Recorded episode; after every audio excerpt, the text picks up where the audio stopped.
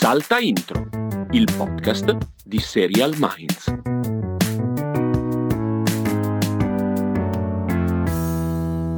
Castelli, diciamolo Eh. chiaramente, Sì, è la settimana di Zero Calcare. Beh, decisamente, ma più che altro perché ne abbiamo parlato bene noi. Ovvio, Già prima, ovvio, tutto quello arriva- mai tutto il resto arriva a ha cascata, ma e sì, L'abbiamo scoperto Sembra- noi, Zero Calcare, Ah, diciamo. beh, sicuro. Questo piccolo autore che si è buttato nel mondo dell'animazione e subito ha certo. avuto la fortuna di incontrare noi sulla sua strada. Eh, guarda, che veramente creiamo fenomeni, eh, la così. Dai. Tra l'altro, tra l'altro Eh. l'abbiamo messo a sorpresa adesso in questo momento è il primo posto tra le serie nuove del 2021 per È posto. Minds. È il primo posto. E non è tu- che diamo via così il primo posto No, di infatti, solito. Cioè... oddio, di solito lo diamo via così a gente che è arrivata il 15 gennaio e poi non lo molla per nove mesi, esatto, tipo perché non sappiamo WandaVision. ci viene, ci viene sempre un po' d'ansia a cambiarlo, questo sì. Però Esatto. stavolta l'abbiamo cambiato. Quest'anno l'abbiamo per ora hanno avuto WandaVision, l'hanno avuto Mero Vista un per un bel po' e adesso Zero Calcare. Vediamo Eh, se ce la farà a tenerlo per questo mese e dieci giorni che Eh, resta fino alla fine dell'anno. Me, secondo me c'ha i numeri. C'ha i C'è i numeri, c'è i numeri anche perché i numeri sono belli, nel senso la serie più vista in Italia al momento su Netflix Zero Calcare. Eh, Cioè, ragazzi, un- eh. è comunque un cartone, eh? Mettila Eh. come ti pare, ma è un cartone animato. Esatto, Eh, esatto. E non so, non so te, ma tu non avresti una grande curiosità di sapere come va nel resto del mondo? È un gancio? Cosa te lo fa pensare? Te lo fa È un pensare forse il so, fatto, lo forse so, fatto però- che questa volta non siamo solo noi due qui su Zoom, ma c'è una terza finestra sotto? Sì, E che ma- quella terza finestra non è nemmeno in Italia, non è nemmeno in Europa, ma negli Stati Uniti, nel Queens a New York? Mazza, abbiamo che- con noi- Introduzione clamorosa. Clamorosa. Abbiamo oggi su Salta Intro, questa nuova puntata, abbiamo Giacomo Baldelli, collegato direttamente da New York, è un musicista ed è l'host di Chiamo Dopo, un podcast molto bello, non fosse altro perché ci ha intervistati a suo tempo. Eh, e sì, sì, eh, noi tariamo sempre tutto intorno a noi, Ci ovviamente. hanno, ci hanno crea- ci hanno creato loro, è tutto un creare Esatto, fenomeni. È tutto Sì, collegato. sì, tutto incastrato. sì, sì. Benvenuto Giacomo, benvenuto su Salta Intro. Grazie, ciao a tutti, ciao a tutti. Allora, Che visto bello, che- eh, so- sono emozionato. Sono Sei emozionato? No, non, non serve, direi che proprio non ce n'è bisogno. Anche perché secondo me è bello perché non no, essendo no, una ma roba... sono quelle, fra- sono quelle frasi, sono quelle frasi che si dicono, in realtà Hai sono ragione, molto tranquillo. ragione, sì, Anche perché- tipo, anche sì, perché sì, non tipo, essendo ah, cosa ti dona, indiretta- ti dona quel vestito nuovo, cioè quelle robe lì proprio un po', un po' così telefonate, giusto? Poi, Sì, sì, vabbè. non essendo una Esatto. cosa in diretta, siamo obiettivamente noi tre. Esatto. Esatto. Non è che sia sta roba. Voi direte, ma scusate, Esatto. volete sapere come Sì. va eh, un- la serie- una serie italiana all'estero e lo chiedete a un italiano? E no, e no. Perché noi abbiamo chiesto a Giacomo, per favore, facci questo favore, prova a chiedere a qualche tuo amico slash conoscente, ovviamente statunitense, non italiano, a New York, cosa ne pensa di Zero Calcare, di strappare lungo i bordi e qual è l'impatto che può avere su qualcuno che non ha uno, i riferimenti di chi sia zero calcare, due, i riferimenti di cosa voglia dire essere un 35enne, 40enne in Italia in questo momento. E, e quindi Giacomo, allora, per facciamo le cose con ordine. Primo, a te è piaciuta strappare lungo i bordi? Allora, io devo dire la verità e ti faccio un piccolissimo appunto perché eh, non è una cosa così scontata il fatto di dire ma perché lo chiedete a un italiano, no? Allora, voi dovete sapere che io mi sono trasferito eh, nel 2014, quindi mi sono trasferito in un momento in cui Zero Calcare non era poi sta roba così Hai famosa, ragione. ok? Quindi devo dire che io mi sono sentito un po' americano da un certo punto di vista, perché la mia conoscenza dell'argomento non era così vasta, ok? Quindi l'ho visto anch'io con degli occhi abbastanza, diciamo così, scollegati da riferimenti e cose. Ehm, io ho fatto i compiti bene ma non benissimo, nel senso che, eh, e spiego anche perché. Ehm, ho guardato solo i primi due episodi, ok? Perché li ho guardati un componente del gruppo di visione, era un'altra musicista, cioè mia moglie, e abbiamo guardato insieme i primi due episodi e lei ha detto tu non ti azzardare a guardare il terzo se non siamo insieme. Quindi Ah, questo già per dirvi come è stato- Ottimo segno. Ok, classica dinamica. E devo dire che a me è piaciuto tantissimo. Io i riferimenti che mia moglie e l'altra persona del gruppo di visione che presenterò a breve eh, mh, probabilmente non hanno colto, li ho colti ovviamente tutti. Tua moglie non è italiana, noi, no? Mia moglie è nata a Chattanooga, Tennessee, da Eh dove beh, veniva eh beh, anche il grandissimo E i Dan Cavalieri dello Zodiaco Dan io non sono un Peterson. riferimento. No, beh, diciamo Dan Peterson che quando il sole spacca in quattro, eh, vabbè, comunque beveva un certo tipo di tè. E comunque, eh, lei, diciamo che ci sono due, ci sono stati tre livelli. Io italiano a New York, moglie americana che però conosce un po' della, della cultura italiana.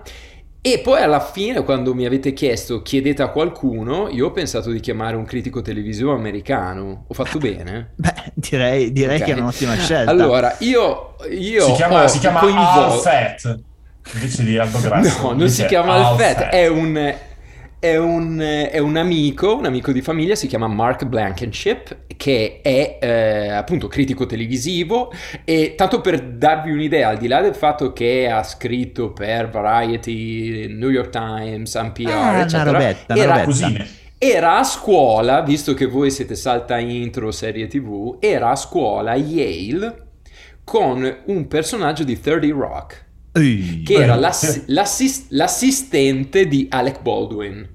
Sapete, il, il segretario di Alec Baldwin. Certo, ok? certo, quello stronzissimo In- con Tina Fey. Benissimo, bravo. E Sì, erano a sì, scuola sì. insieme. E questo qui, quando gli ho detto, ehm, beh, guardati un po' questa cosa, no? E poi mi dici cosa ne pensi. L'ha presa molto sul serio, in quanto mi ha mandato una recensione scritta che io ho qui, ho qui davanti a me. Vabbè. Ok, quindi, allora, io non so, la recensione è lì, ok? Eh, non so, se volete partiamo da quello, se no... Guarda, vi- come vuoi, come vuoi tu. Gesticila Allora. come vuoi. Mi sembra Allora, che stia succedendo io- solo cose belle a farti andare a braccio. Quindi Esatto. Esatto, benissimo. Allora, io vi dico quello che adesso non vi vedrò più, però vi dico cosa, eh, perché così allargo un attimo la miopia. Allora, lui mi dice, questo è Mark Blankenship, eh, critico televisivo americano, dice... Ho tradotto, eh, quindi alcune robe sono un po'. È divertentissimo essere risucchiati nel nevrotico, nichilista, manic, inteso come fuori di testa, sguardo sul mondo di Zero Calcare. Il ritmo senza sosta dei dialoghi e il montaggio creano una sorta di affanno, di mancanza di fiato, come se fossi stato, come se fossi fatto costantemente sbandare da qualcuno che nota tutto e non resiste a, not- a non farti notare il dark humor che pervade un po' tutto ciò che ci circonda.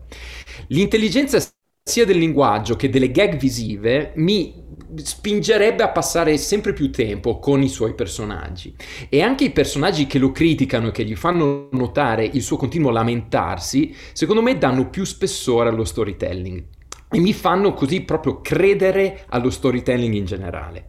Nella serie è chiaro il messaggio che Zero Calcare è un casino, il che rende più facile divertirsi e godere delle sue manie, eh, se capisci cosa voglio dire. E quella sua consapevolezza però delle sue stesse manie fa sì che tutto funzioni.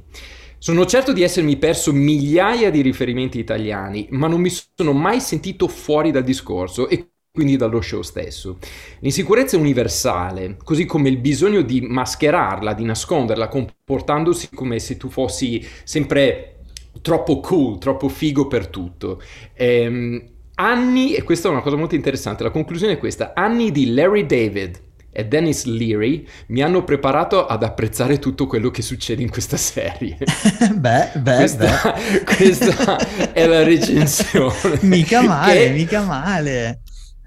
Che dice tante cose e, e- e- e rimbalza un po' anche quello che è stato notato da, da me e mia moglie in, in- in questa cosa. Cioè, eh, guardando i primi due episodi c'è questa tematica del, del tema del macismo italiano, no?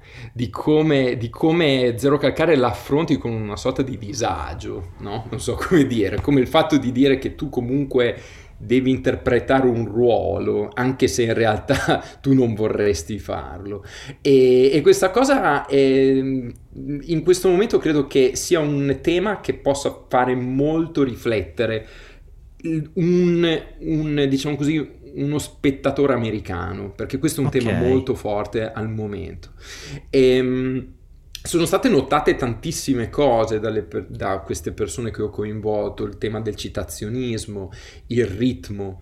Ehm, il, il, il Secondo concetto... me da, da, musicisti, tu, sia tu che tua moglie, il discorso del ritmo veramente vi interessa anche perché è proprio una cosa è, impossibile da è, non notare. È una cosa incredibile incredibile, è una cosa incredibile, cioè al punto che c'è una densità di racconto che, è, che fai, è molto facile andare in overloading quasi, no? Cioè ti viene quasi tipo da stoppare e dire dunque cos'è che è successo? Sì, sì, sì. Ripartire, no? Cioè per assumere tutto. Ecco, ma ti ehm, faccio... ah, Sì, sì, no, vai pure. No, perché una domanda a proposito di questa cosa qui. Io immagino che voi l'abbiate visto in italiano con i sottotitoli in inglese per tua moglie, suppongo. Sì. sì. E sì, io, sì, non, ho fatto, io non ho fatto questa prova effettivamente, ma eh, com'è, com'è, tra, cioè, eh, com'è sottotitolato in inglese? Bene? riescono a, a rendere le cose, sì, sì, cioè passa tutto, oppure solo, anche solo la sua velocità impedisce? Sì. Allora, diciamo questo, eh, hai fatto bene a sottolinearlo perché quello è stato eh, una cosa sottolineata da mia moglie, cioè che ha detto grazie a Dio ci sono i sottotitoli, no? Perché c'è il, il tema del, del, romanesco, che è della velocità e del romanesco che sono, sono impegnativi, ecco, per chi, per chi, sono impegnativi per me, voglio dire, no? Cioè, quindi, ehm, devo dire che la traduzione è molto riuscita. Mm. Da un punto di vista però di ehm, messaggio, io credo che ci sia una perdita pari almeno al 40% ah. di quello che, di quello che della ricchezza del, del messaggio, no? Cioè ti arriva, ti arriva diciamo così, il, il, lo scheletro del messaggio, però diciamo il resto si perde un po'. E, però non, non, diciamo così, non ostacola la comprensione, ecco, questo sicuramente. E una cosa che mi è stata fatta notare è stata è stato interessante perché entrambi, eh, con i quali comunque, cioè voglio dire, ovvio, con mia moglie ho parlato, con Marco ho parlato al telefono al di là delle, delle, della recensione mandata. No, mi sono stati citati due, mh, mm, mh, mm, due serie tv eh, americane, cioè nel, nel, nel, nel, cercare di trovare culturalmente dei parallelismi, no? Eh, ed, entrambi, ed entrambi mia moglie mia moglie e Mark, eh, citando appunto Larry David, hanno, hanno citato Seinfeld, cioè come sarebbe per un italiano, ok, vedere Seinfeld.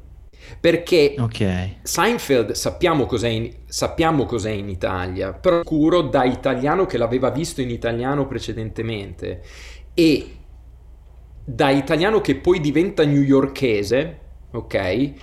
Mi sono reso conto successivamente che avevo probabilmente recepito il 50% di quel che Seinfeld era veramente. Ok. Non so se ha tutto ciò. E, ehm, e il secondo show sono i Simpson.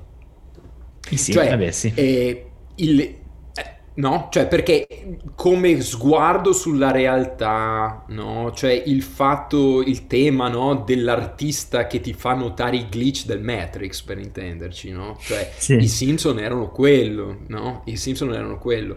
E, e, e c'è un po' questa, questo tema anche nel, nello show di Zero Calcare, no? E, è solo che noi i Simpson li interpretiamo in un modo, sappiamo che però quello che vogliono dire qui o tutto quello che i Simpson vogliono dire qui negli Stati Uniti, noi non possiamo capirlo. Certo. Non so come dire. No? Sì, sì, sì. sì. Questo è, è, come se tu partissi subito da questo presupposto prima di cominciare a vedere lo Ma spettacolo. ti faccio una domanda un po' latere, un po' più di, di quadro. Se non ci fosse stata la nostra proposta eh, di vedere insieme a loro questa serie, sarebbe arrivata in qualche modo a loro questa serie? Nel senso, eh, quanto viene percepito quello che non è americano su Netflix. Mm-hmm. Perché per noi, ok, ci siamo noi come ci sono i polacchi, gli spagnoli, i portoghesi, certo, guardiamo certo, un po' certo, certo. Visto che spesso gli Stati Uniti sono comunque abbastanza chiusi su se stessi a mm-hmm, livello di prodotti mm-hmm, culturali, mm-hmm. come vengono percepiti al di là degli Squid Game della situazione?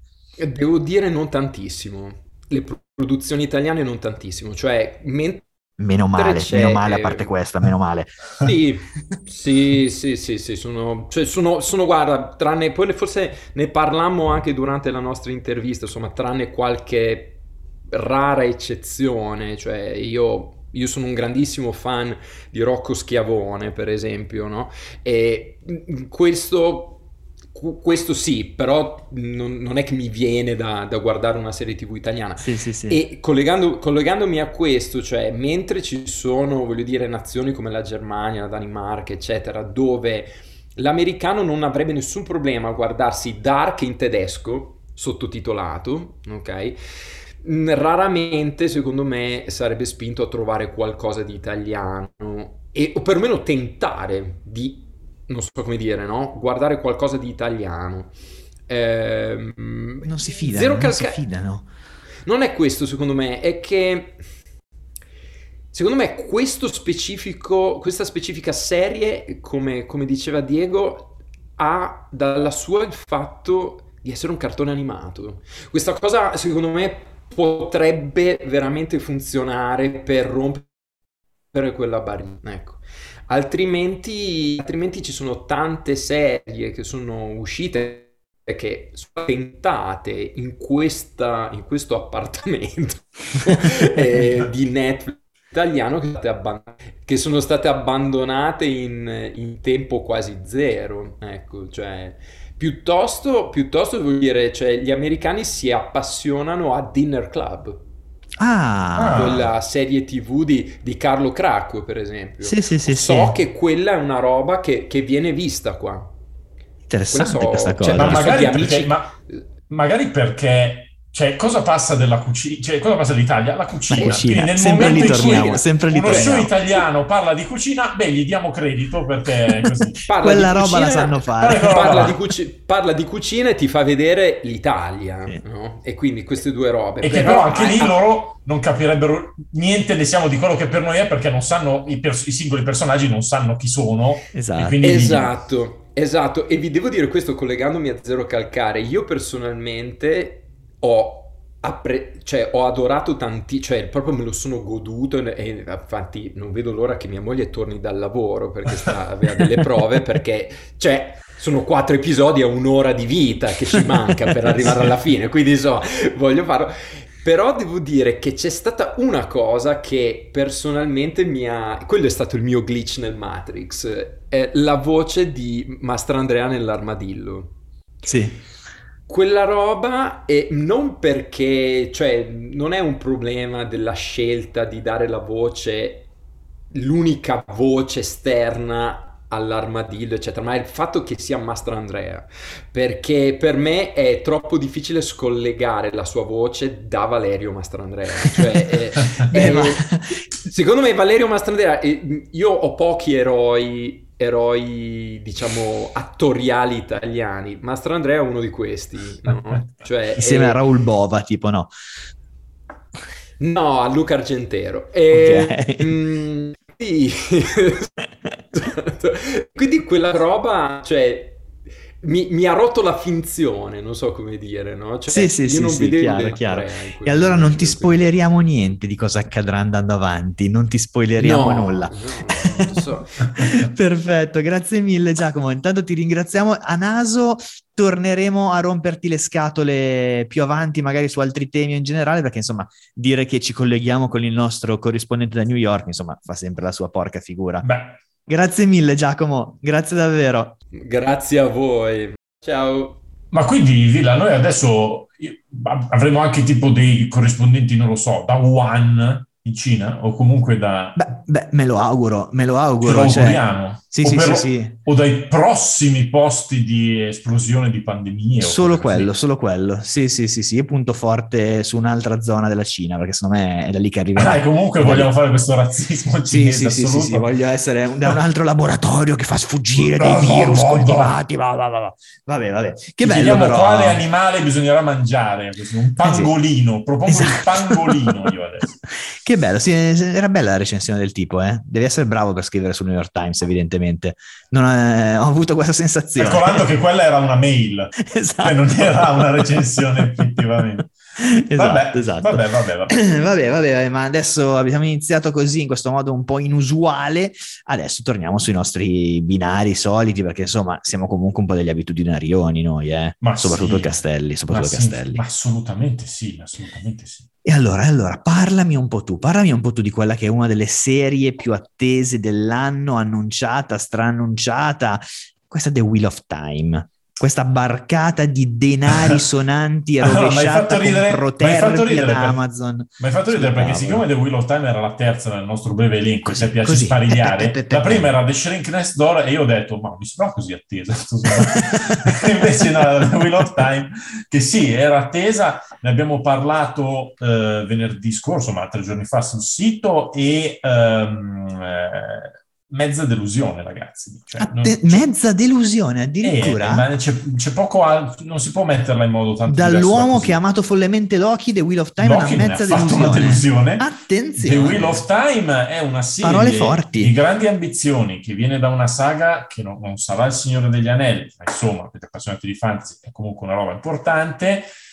Tanti soldi, sì, probabilmente sì, però alla fine, a conti fatti, ci troviamo di fronte una serie fantasy classica, e quello sapevamo va benissimo, in cui però di cose forti, di cose memorabili in tre episodi che sono stati rilasciati subito, non ce ne sono poi così tante. E sono sopra- gli, è, gli è funzionato bene, soprattutto una parte un po' horror, quando Ok. ci sono di mezzo i mostroni, che in questo caso sono questi Trolloc, che non è nemmeno, questo si, si deve a Robert Jordan, ma Trolloc a me non è un nome che faccia, No, no, no. che ispiri chissà che ansia, comunque sono queste specie di... Sembra un- potrebbe essere il nome di una linea di biscotti. Bravo, Prova sì, i nuovi merendina, trollo prova. col cioccolato al latte. Esatto, trollo con le gocce. E sono delle specie di ibridi umano-caproni, sono grossi, cattivi. Effettivamente, quando compaiono loro e ammazzano la gente, e è abbastanza gore eh, questa. Ok, truculenta. Truculenta. Eh, loro mh, effettivamente possono colpire abbastanza. Poi, però, in tutto il resto del tempo, quando si parla, si costruisce il mondo, si deve capire chi sono i buoni e i cattivi, ma soprattutto bisogna appassionarsi alle vicende dei singoli personaggi. È tutto un po' freddino, è tutto un po' Pensa. lasciato E quindi fatelo dire, fatela fare questa domanda. Mm. Se queste sono le premesse, ti Mm. preoccupa un po' il Signore degli Anelli sempre su Prime Video? Mi preoccupa, sì, al di là di... Vabbè, considero che ci abbiano messo ancora più impegno sul Signore degli Anelli, perché però il Signore degli Anelli c'è anche il problema che, al contrario di The Wheel of Time, un riferimento visivo importante ce l'ha già. Vabbè, ma l'hanno visto in pochi quei film. Eh, dici, eh, la trilogia Sì, di Peter Jackson l'ho vista in pochi.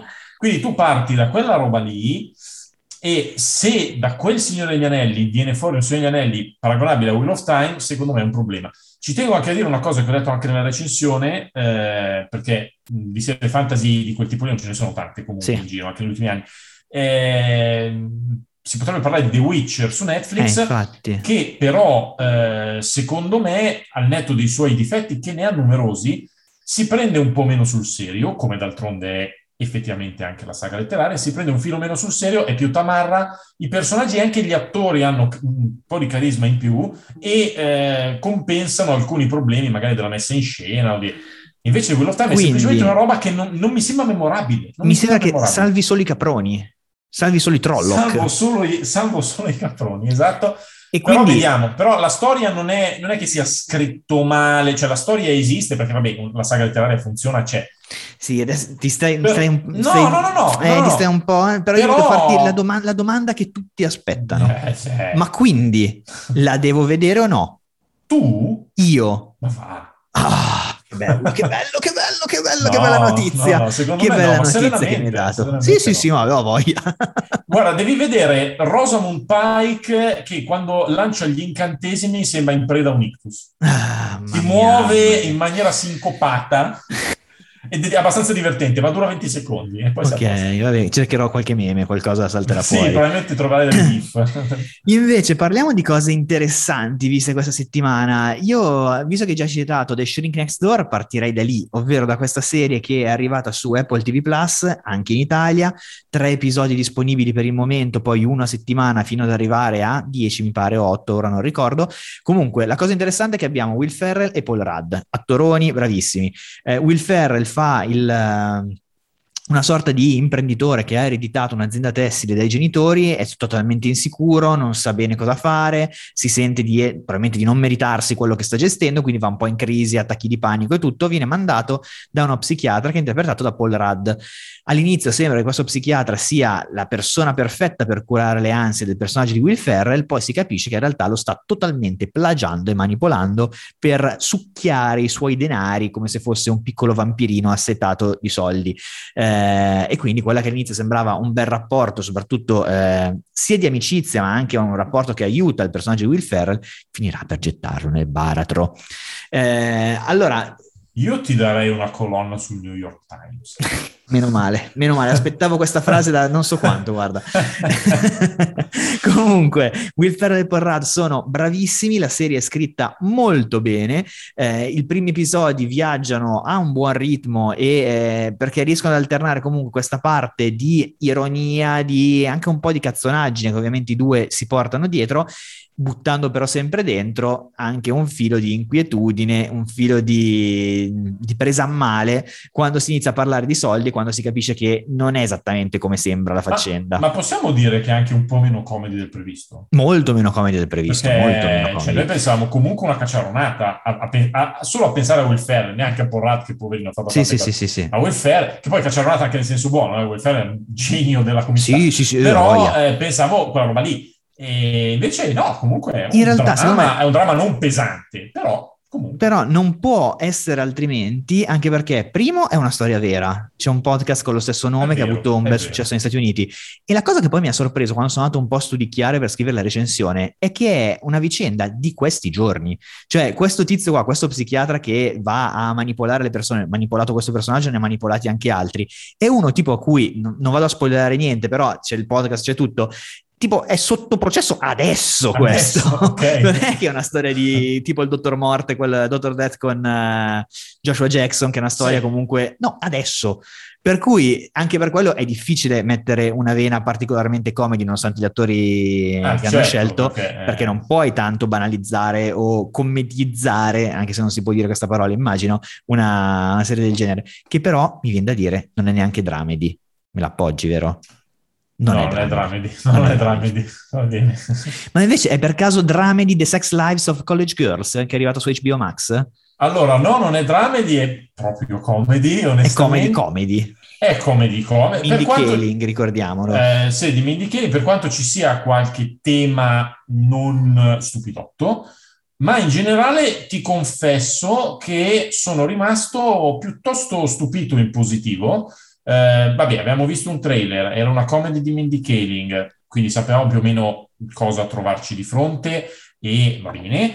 Però, però, però, però, ci sono state delle cose proprio interessanti. Ci eravamo detti la settimana scorsa che era è una comedy in cui ci sono quattro ragazze che finiscono a essere coinquilini, a condividere la stessa stanza al college in maniera casuale. Naturalmente sono quattro ragazze completamente diverse una dall'altra, in modo così da poter apportare vari spunti comici. Pensa se fai una serie, se vai da fare il pitch per una serie, dici facciamo vivere nella stessa stanza del dormitorio quattro ragazze completamente uguali, perfettamente complementari che non litigano mai. Però bello. Sarebbe molto bello. Eh? sì. Forse un corto, però. No, sì. eh, no e però appunto ricordiamo che la serie comunque si chiama The Sex Lives of College Girls, sì. quindi è effettivamente molto incentrata sul sesso, sulla sessualità, anche sul romanticismo in generale sul loro modo di vivere, di vivere la sessualità.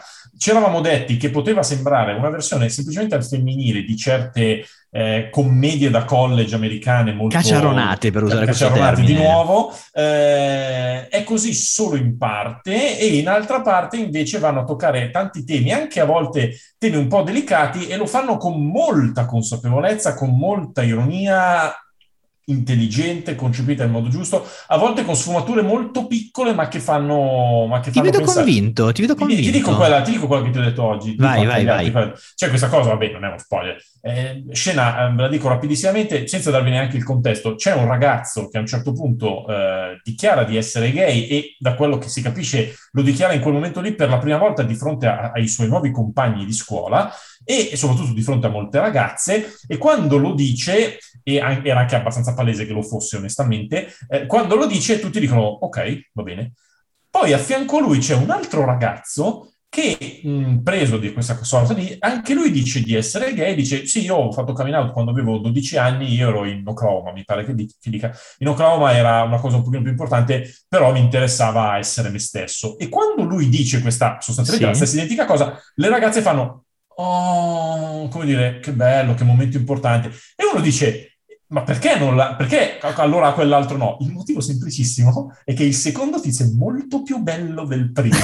Quindi questa cosa qui, che, viene, che poi si ritrova come strumento di twist comico in altri punti delle prime due puntate che sono uscite, fa capire che si vogliono affrontare anche certi temi dell'oggi importanti, ma senza dimenticare che ne esistono altri che sono sempre esistiti, cioè la, la discriminazione sì, sì, sull'aspetto, la discriminazione sulla classe sociale, sul reddito, tutte queste cose qui che in un posto come il college americani continuano a contare parecchio.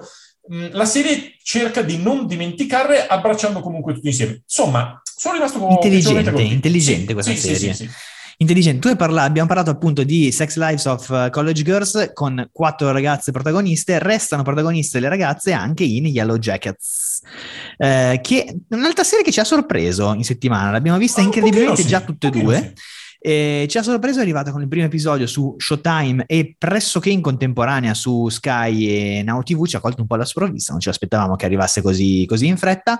Eh, la storia è quella di un gruppo di calciatrici di un liceo statunitense, sapete che nei licei degli Stati Uniti fanno qualsiasi tipo di sport e hanno 18.000 livelli di competizione dal, dal rione fino al, ai tornei nazionali. La storia di queste ragazze che stanno andando appunto a fare le finali nazionali di calcio precipitano Cristiano e finiscono sulle montagne rocciose canadesi, che potete capire non è un posto accogliente come l'isola delle Hawaii Lost. Per cui come restano lì. accogliente, tra l'altro. Vabbè, però ce l'ha mai. Vabbè, però poteva fare vacanza. Eh. eh Hawaii, vabbè, Hawaii, vabbè. quello che costa andare alle Hawaii, ci ti lamenti pure, non ho capito. Comunque, il, eh, restano lì eh, per un bel po' di mesi, per un anno e mezzo, tipo, e non sto facendo spoiler dicendo che poi le salvano, perché è dichiarato fin da subito la storia di Yellow Jackets ha un doppio binario narrativo. Il passato, in cui appunto le ragazze precipitano e devono sopravvivere, e il presente con le ragazze salvate, quelle che si sono salvate, eh, che devono costruire la propria vita e fare i conti con quello che è successo là.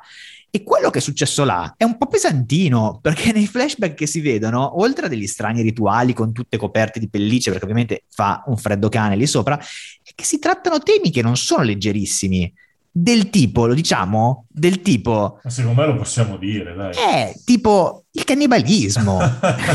questo, questo, tabù che mi auguro non cadrà mai, al di, là del, al di là dei cambi di costume e di aggiornamenti sociali. Il cannibalismo è una roba che esce fuori già nel primo episodio, pesante. Eh, sono molto brave le interpreti, soprattutto Juliette Lewis e Cristina Ricci che si fanno notare, e non è un caso che siano Juliette Lewis e Cristina Ricci, nel senso gente comunque ha sempre fatto... No, perché poi diciamo, il presente è abbastanza distante dal... 30 anni, 30 anni eh, quasi. Insomma, è passato tanto tempo sì. da, dai fatti, quindi hanno avuto il tempo anche di far macerare bene questi traumi esatto. totali che hanno avuto. Insomma. Però sì, diciamo che se stai un anno e mezzo in montagna sperando di salvarti, ricoperto di peli di pelliccia e a- mangiando le tue amiche, forse qualcosa, qualcosa ti scatta in testa. Ma forse sì. E Yellow Jackets va a raccontare cosa è scattato. Però un buon primo, pa- un buon primo episodio, un buon pilot. E vediamo perché come ci siamo detti io e Castelli appena abbiamo visto la puntata, è una roba che può andare in vacca nel giro di mezzo ah, minuto, sì. eh. ah, perché sì, sì. basta che esageri o da, in una parte o in una storia o nell'altra e tutto salta. Però eh. diremo, diciamo anche che di Showtime mi, fi, mi. Mi fidicchio, sì, sì, sì, quindi... si fidicchia, si fidicchia Castelli. Si, mi fi, si fidicchi. Fidicchi ma non apra, fidicchi ma non apra. esatto. Restando su Sky, facciamo giusto un piccolissimo passaggio sul fatto che è partita Gomorra. Eh, sì. Venerdì l'ultima stagione è, è, iniziata, ne parleremo abbondantemente settimana prossima. Eh, diciamo soltanto che è partita molto bene, i primi due episodi davvero molto interessanti. Eh, vi ricordo che se non l'avete vista e volete vedere l'ultima stagione di Gomorra, è il caso che vi guardiate anche L'Immortale, il film di Marco D'Amore, perché perché serve, molto banalmente, è un po' un Gomorra Cinematic Universe, c'è bisogno di vedere anche quello per collegare Gomorra tutto. Cinematic Sì, Universe. esatto, lo Scampia Cinematic Il Universe. GCU. esatto, però comunque è partita, è molto bella come sempre, ne parleremo per bene settimana prossima. Eh, dico io velocissimamente che è finita eh, anche la seconda stagione di eh, The Morning Show, di cui invece non ha parlato nessuno. E non ne ha parlato nessuno. Nessuno. Ah, Allora, devo dire questa cosa qui molto buffa, che noi stiamo registrando in un momento in cui, in cui a me mancano 4 minuti e 48 per finirla. e quindi Sono assolutamente certo. contando anche i titoli di coda, quindi sarà Sono due minuti certo- e mezzo. Sono certo che in quei 4 minuti e 48 succederà il mondo. Detto questo, per me è una stagione palesemente meno riuscita della prima e citerò solo una cosa che non può cambiare in Sì. tre minuti finali, cioè il fatto che poteva essere la stagione del Covid Sì? ed era giusto che lo fosse perché il Covid anche da un punto di vista giornalistico ha Eh, sollevato questioni gigantesche e non lo è stata, è stata la stagione di nuovo dei drammi tra di loro, rimanendo legati alla- alle questioni della prima stagione, per carità, approfondendo, non sto dicendo che è una brutta stagione, eh, attenzione, perché hanno approfondito Non sia mai- cose- non sia mai No, Castelli no, di dai, Grano genere. hanno approfondito le cose interessanti dei singoli personaggi che meritavano di essere approfondite, però la prima stagione aveva anche un nucleo narrativo centrale forte, eh, che molestie, Potentissimo, di lavoro, potentissimo. si poteva far andare avanti le loro dinamiche, che potevano anzi essere estremamente potenziate dalla faccenda Covid, non è stato fatto per una scelta che io non, non riesco bene a capire. onestamente. Eh, ci è rimasto male Castelli, vabbè comunque era molto bella la prima sì. stagione e però come abbiamo già detto più volte era finita lì The Morning Show, era Forse sì. finita lì Forse sì. E vabbè, e vabbè come era finita lì Squid Game è finita lì. E invece- vabbè, e invece, e invece, Invece, invece dimmi un po' di Cowboy Bebop eh, che Allora, Castelli, allora, le- sta facendo questo rewatch da secoli perché doveva arrivare preparatissimo eh? voglio capire, sei arrivato preparatissimo, ce l'hai fatta? Allora, ho visto, ho rivisto, l'ul- perché stiamo parlando di una visione mh, verosimilmente del liceo, ho rivisto l'ultima puntata dell'anime, diciamo, mezz'ora prima di iniziare il... Perfetto, la- con la un tempismo di- imbarazzante. Sì, sì, la serie di Netflix e prima di eh, su The Wheel of Time avevamo parlato di una mezza delusione e sarei felice di sapere che Cowboy Bebop invece è una delusione totale. no, allora, eh, allora sì, cioè si salva veramente poco secondo me di Cowboy Bebop. Noi ci avevamo parlati del tema del che potevano sembrare dei cosplayer eh, un po' Sì. raffazzonati.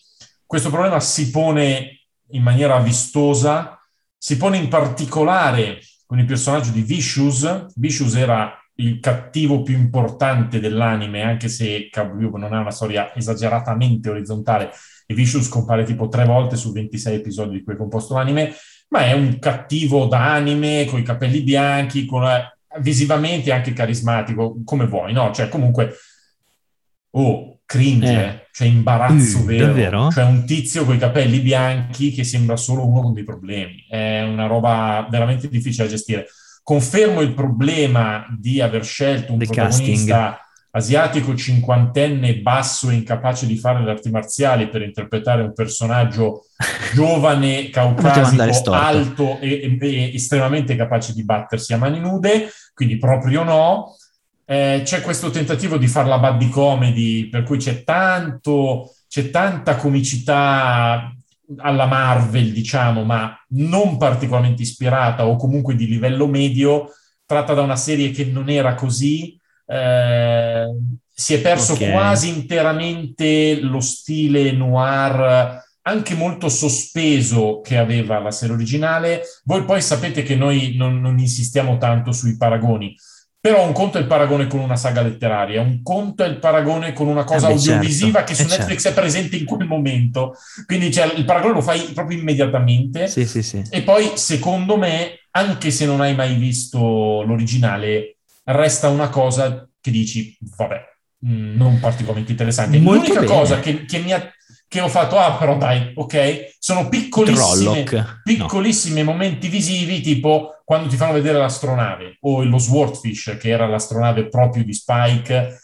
Vabbè, vederla in live action, che poi non è live action, è digitale anche quella, però comunque non in cartone animato, Ah, ma- lì un brividino visivo lo Ma mette. mi hai convinto con questa, eh? Con questa roba qui proprio mi hai comprato. Però, sì, sì, sì. però per il resto, ma, Ma dice così Castelli, dice così, quindi diciamo che delle cose nuove, nuove, nuove, già disponibili in Italia, consigliamo Shrink Next Door, Apple TV Plus e Yellow Jackets su Sky e Now e, basta.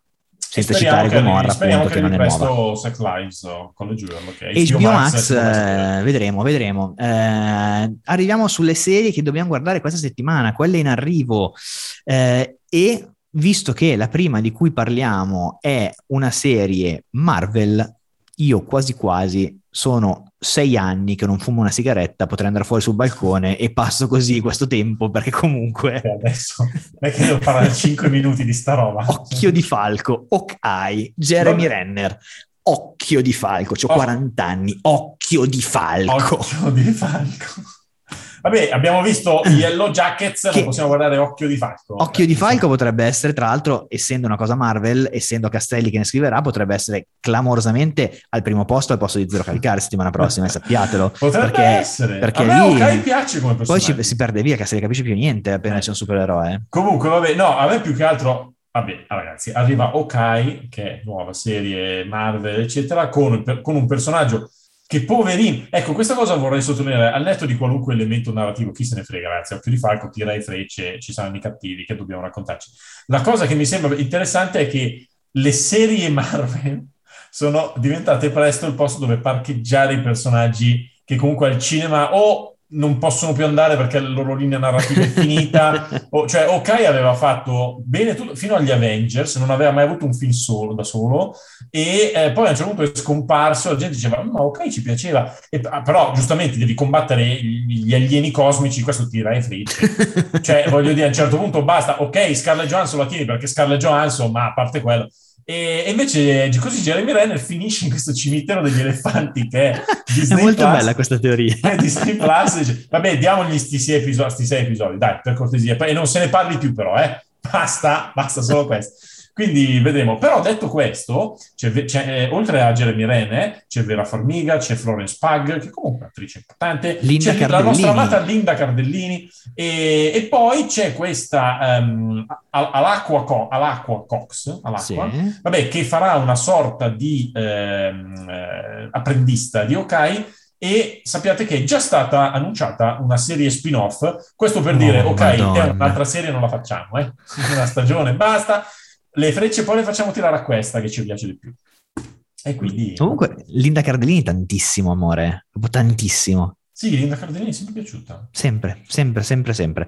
Invece andiamo su quella che è una delle cose interessanti in realtà della settimana, forse la più interessante, eh, True Story su Netflix. È una storia che appunto la biografia presenta... di, di Barney Stinson. Esatto.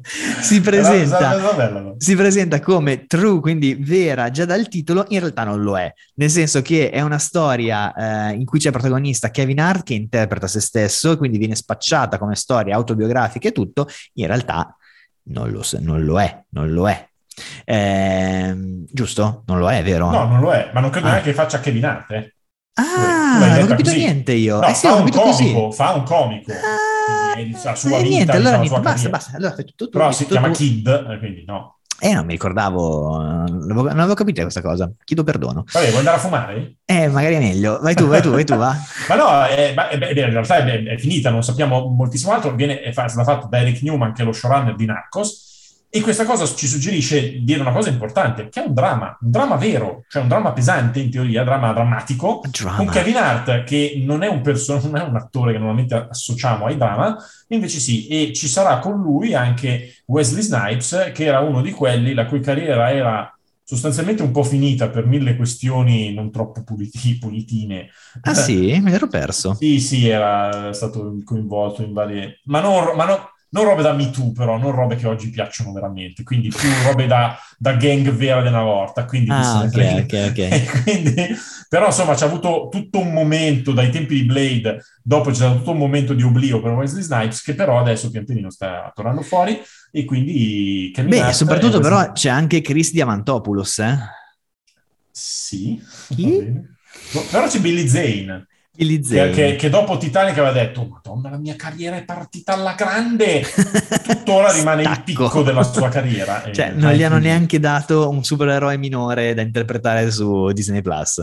Neanche un, neanche un apprendista con cui fare uno spin-off. Cioè, esatto, io ho detto che eh, True Story era la cosa grossa, comunque più interessante della settimana, ovviamente eh, escludendo quello che arriva il 25 novembre su Disney Plus in Italia, ovvero il giga documentario di Peter Jackson sui Beatles.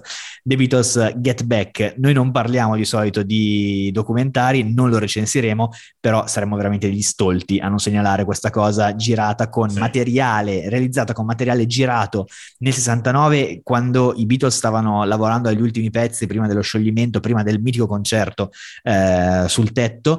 Eh, e già dal trailer è una cosa che se sei un Beatlesiano impazzisci, se sei una persona che apprezza i Beatles impazzisci lo stesso, sì. è una cosa gigante, proprio gigante, gigante. Sì, è una questa. di quelle cose che ho detto, vabbè, a me io non, non sono un grande esperto né appassionato di musica, non è che seguo tantissimo, e, e non, non, sono nemmeno un grande esperto né appassionato di documentari, ma questo me lo devo vedere. No, no, no, cioè, infatti, questo sì, sì, sì, sì, è oggettivamente uno degli eventi assoluti sì, del 2021 a livello televisivo, eh, un po' come Super Crooks, giusto? Più o meno, però vabbè adesso non c'è, no, calma perché però Super Crooks arriva su Netflix. Calma, 20... calma, calma, eh, calma. Arriva su Netflix sempre il 25 novembre. È un anime eh, che però è tratto da una graphic novel di Mark Millar e Laney Liu. Eh, Mark Millar che è... Ah certo, perché Mark Millar aveva il contrattone con Netflix. Mark Millar che eh, siamo già rimasti scottati da Mark Millar. Come si chiamava? Mark Millar aveva fatto quella serie che ora cercherò di prendere tempo mentre tu vai a guardare come... Esatto, tranquillo, sto già cercando. perché ho un momento di vuoto assoluto sul nome della serie. Era quella con il Jupiter's Legacy. Jupiter's Legacy, che ne avevamo parlato in lungo e largo, sì. dicendoci che era stata, doveva essere un po' il The Boys. Mi ricordo i bei Netflix. costumi di Jupiter's Legacy. I, i, bei costumi di Jupiter's Legacy, che doveva essere il The Boys e invece niente, però Mark Miller rimane un autore di fumetti straordinario, eh, intendiamoci ragazzi. Comunque straordinario, una sua graphic novel che diventa 13 episodi di un anime, anime perché ha la fattezza dell'anime effettivamente, ehm, anche se comunque lui è perfettamente, c'era scritto lui di fatto, quindi è assolutamente dentro della, della, cosa. Ma la cosa interessante è che è un anime che va a anticipare una serie live action, sempre per Netflix, che uscirà nel 2022. Quindi c'è questa commistione un po' di, di generi e di stili per cui la stessa serie avrà sostanzialmente due versioni. O una, forse fanno questa in... come test e vedono se spendere soldi va, anche per il live action, che non sarebbe una brutta idea visto Jupiter's Legacy. Eh, comunque, invece il 28 novembre andiamo in Europa, non, la, non nel senso di Romano Prodi, ma eh, c'è questa serie danese che è a caso, totalmente a caso, è? totalmente a caso. Non lo so, è venuto così, con Elves o Elves o Elves, eh, perché non si sa mai come, come, pronunciano i danesi le cose. Comunque è il termine che i danesi usano per indicare gli elfi e si parla... Ma non quindi... lo so, eh, perché questa è una parola inglese, sì, né, Gino, di sì. Guarda che magari in danese si dice in un altro modo, io ho trovato sul sito americano. perché è scritto Elves, ma si pronuncia... Comunque, robe di gente che scopre che ci sono degli elfi assetati di sangue nei boschi e nei campi della Danimarca del nord. Eh, vabbè, l'abbiamo visto il trailer, è una fictionaccia. Non, a naso non sì, ne non parleremo. È dark, ragazzi, non è la nuova no, Dark. Neanche The Rain, cioè proprio una roba... No, però arriva, che boh. Arriva, arriva e arriva anche Peacock in Italia, Castelli, la nostra sì. amata cloaca massima. Sì, è stato... Beh, allora, in realtà per ora non mi pare sia stato un annuncio ufficialissimo, no. però sai, i siti ben informati... Su Davide solito... Maggio l'abbiamo trovato ecco, noi. Eh, che di solito ci prendono abbastanza bene se si parla di Peacock su Sky che sarebbe una cosa strategicamente interessante per Sky perché sì. ricordiamo che Sky eh, ha comunque qualche problemino di approvvigionamento perché in questo momento il cinema di Sky, vabbè, bello, ma non è che eh, ha perso molto sport perché sì. ha perso gran parte della Serie A, gli è rimasto il uh, deal con HBO che le consente di mandare in onda cose splendide di HBO, ma sappiamo anche che HBO vuole arrivare in Europa con, uh, con HBO Max, eccetera, eccetera. E quindi quando gli scade quel deal potrebbe anche dire, sai che c'è, non lo rinnoviamo più, rischia, rischiamo veramente di rimanere senza niente. E quindi, uh, lavorando, lavorando, hanno preso Peacock che invece non era in previsione di arrivare a... Mh, perlomeno in Italia a breve o comunque non, non, sembrava ci fosse quel tipo di ragionamento da parte di NBC Universal e, e, quindi alla fine pare che sulle frequenze di Sky arriveranno le serie di Peacock. Esatto, e la cosa più bella è che al di là delle serie nuove di Peacock, in teoria, sempre su Davide Maggio, dicono che all'interno di questo accordo sono presenti serie come Parks and Recreation Eh, e sì. 30 Rock, che al momento non sono disponibili da nessuna parte e io sono lì pronto per il rewatch di Per il Parks. rewatch a manetta. È proprio è lì, è, lì, è lì, proprio dietro l'angolo, non vedo l'ora vero, di, di vero, è farlo. Continuiamo con la, perché siamo passati di slancio nella parte delle news, con quella che per me è stata la, la news più bella della settimana, quando mi ha girato il link il Castelli, mi sono esaltato veramente come un bambino, è questo sito di Netflix che ti fa navigare nelle classifiche dei contenuti più visti in tutto il mondo. Ti fa scegliere tra film e serie tv, film, inglesi, film inglesi e non in, cioè English eh, in- a livello di lingua, quindi eh, film o serie tv. Non era un eh, concetto difficile, eh? eh, lo so, Eppure- sono, sono incoglionito stasera, cioè è tardi, non, non sto capendo più niente. Sono, abbiamo- eh, sono le 11 e mezza, sono pensato a registrare alle 8 di mattina io. Perché le cose in English, cioè le cose non in English. Eh, l'inglese, la sono, sono un lingua, no? anziano, sono un anziano comunque, il sito è eh, bellissimo, magari sarebbe interessante dire come si chiama questo sito che adesso vado ad aprire. Ma se il lo sito in inglese o in danese? Cioè, è top 10, quindi top10.netflix.com. Andate a vederlo perché è da sfrucugliare proprio il Ma lungo largo. diventerà materia di rubriche fisse da qui ai prossimi Sì, podcast. tutta la vita, tutta la vita. Ad esempio, qua abbiamo scoperto che in questo momento Yara è il film non in lingua inglese più visto al mondo su Netflix. Capito? Bisogna essere un po' orgogliosi, per quanto vabbè, il tema Esatto. essere- cioè, comunque è una roba nostra. Esatto, esatto. Chissà se, se accadrà la stessa cosa quando a gennaio arriverà il primo gennaio la serie di Ficarra e Picconi e Ficarra e Piccone I Picconi. incastrati. Basta, parla tu Castelli, parla tu. Non ce la faccio più. Ma in, in English, eh, Ficarra e Picconi? Ficarra e Picconi. Sì, comunque è stato annunciato che arriverà il primo di gennaio la prima serie di Ficarra e Picconi che si chiama Incastrati, che sarà una comedy con a sfondo però thriller crime, ci sarà un omicidio da risolvere. Arriva il primo gennaio perché secondo me fa un sacco vacanze di Natale, cose così, Ficarra e Piccone comunque. E fa parte di quella strategia che ci siamo detti di Netflix di abbracciare sostanzialmente Sì. tutto. Secondo me Il questa nazionale va, popolare. va vi- eh, va vista un pochino come- anche come tempistiche e come vita da Carlo alla fine. Prendiamo un, a- un altro due personaggi comici italiani molto conosciuti e mettiamo lì a fare una cosa che comunque ci, ci fa sentire a casa nostra. So Vedremo, vedremo perché comunque il calibro è un po' diverso. Cioè. No, il caso è un po' diverso, però da diverso. un punto di vista così di approccio al pubblico, di, di- perché anche Vita da Carlo io la considero un po' nazionale popolare, eh. Sì, sì, sì. cioè Quindi- perlomeno come approccio. Eh, certo, sì, sì, sì, sì. Quindi il primo gennaio chiederemo al nostro amico Giacomo Baldelli come hanno reagito a New York di fronte a Fai Carra la sua, la sua moglie con Ficarra Esatto. e Piccone come la Esatto, poi facciamo una bella infilata di news di cui non frega niente a nessuno su Disney Plus. Ah, No, sto scherzando. Hanno annunciato House of Harkness, che è lo spin-off stratelefonato di WandaVision incentrato su Agatha, ovvero il personaggio di Catherine Ann, la cattiva fondamentalmente Sì. de- di WandaVision. Hanno annunciato Marvel Zombies, che era un episodio di What If e ora diventa una serie a sé stante. Hanno rinnovato la stessa What If per la seconda stagione e in più hanno annunciato l'adattamento delle cronache di Spider-Week. Sì, c'era già stato un film riuscito a metà, che non è riuscito, non è riuscito a lasciare chissà che segno nella storia del cinema, però alla fine se lo riprendono e fanno, e fanno una serie e chi lo sa, vedremo cosa salterà fuori. Chi lo sa, tutte notizie nelle corde secondo me di Disney interessantissime, fare devo dire, queste di Disney Plus. Ma erano interessanti veramente. Interessantissime, no, in realtà la, la cosa veramente interessante, ne avevamo parlato forse quando facevamo il nostro live show su, su Twitch, quanti ricordi, eh? che, te- che bei tempi. Eh, bei tempi. Bei C'era tempi. coprifuoco. Esatto. Dipende eh, dal colore delle zone, ragazzi. È uscito il trailer, il primo trailer di Pam and Tammy, ovvero la serie di Hulu sul famoso sex tape di Pamela Anderson e Tommy Lee. Stiamo parlando di un caposaldo della cultura adolescenziale degli anni 90 a, a suon di pixeloni. Eh, io sto intuendo che tu l'hai buttata un po' lì perché tu il trailer non l'hai visto, di la verità. Ovvio, non l'ho visto. E io sono qui a dirti che il trailer di Pam e Tom è una figata. Eh no, ma immagina, cioè, mi E ti ricordo sto- ti dico, foto. Ti dico che sarà perché è comparso Nick Offerman e non mi ero. Dr. Ron Swanson di Parks and Recreation, che non, non- non- non sapevo ci fosse, e invece pare essere proprio un protagonista importante, sostanzialmente uno dei due che fanno trapelare il sex tape, Ok. diciamo così.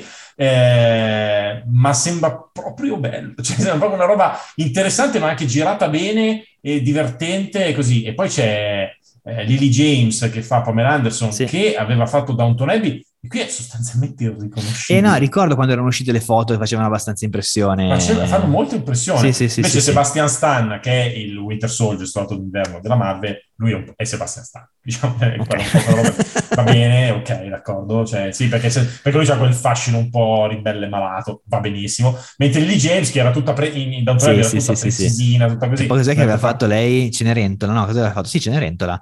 Quindi Sì, non sì. esattamente Pamela Anderson, comunque come... No, no, no, non aveva quel- quella vibe, diciamo. E invece Esatto. qui sembra averla, quindi applausi.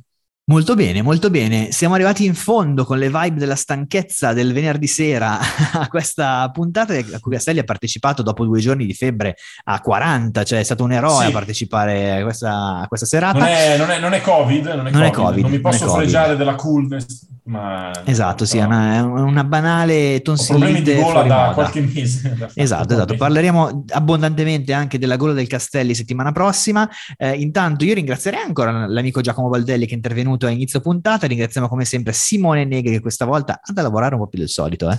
Eh, stavolta tocca, stavolta tocca, stavolta tocca.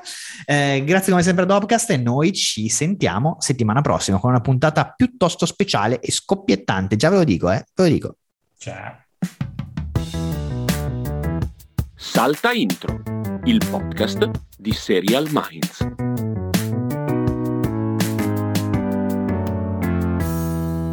Salta Intro è una produzione Dopcast.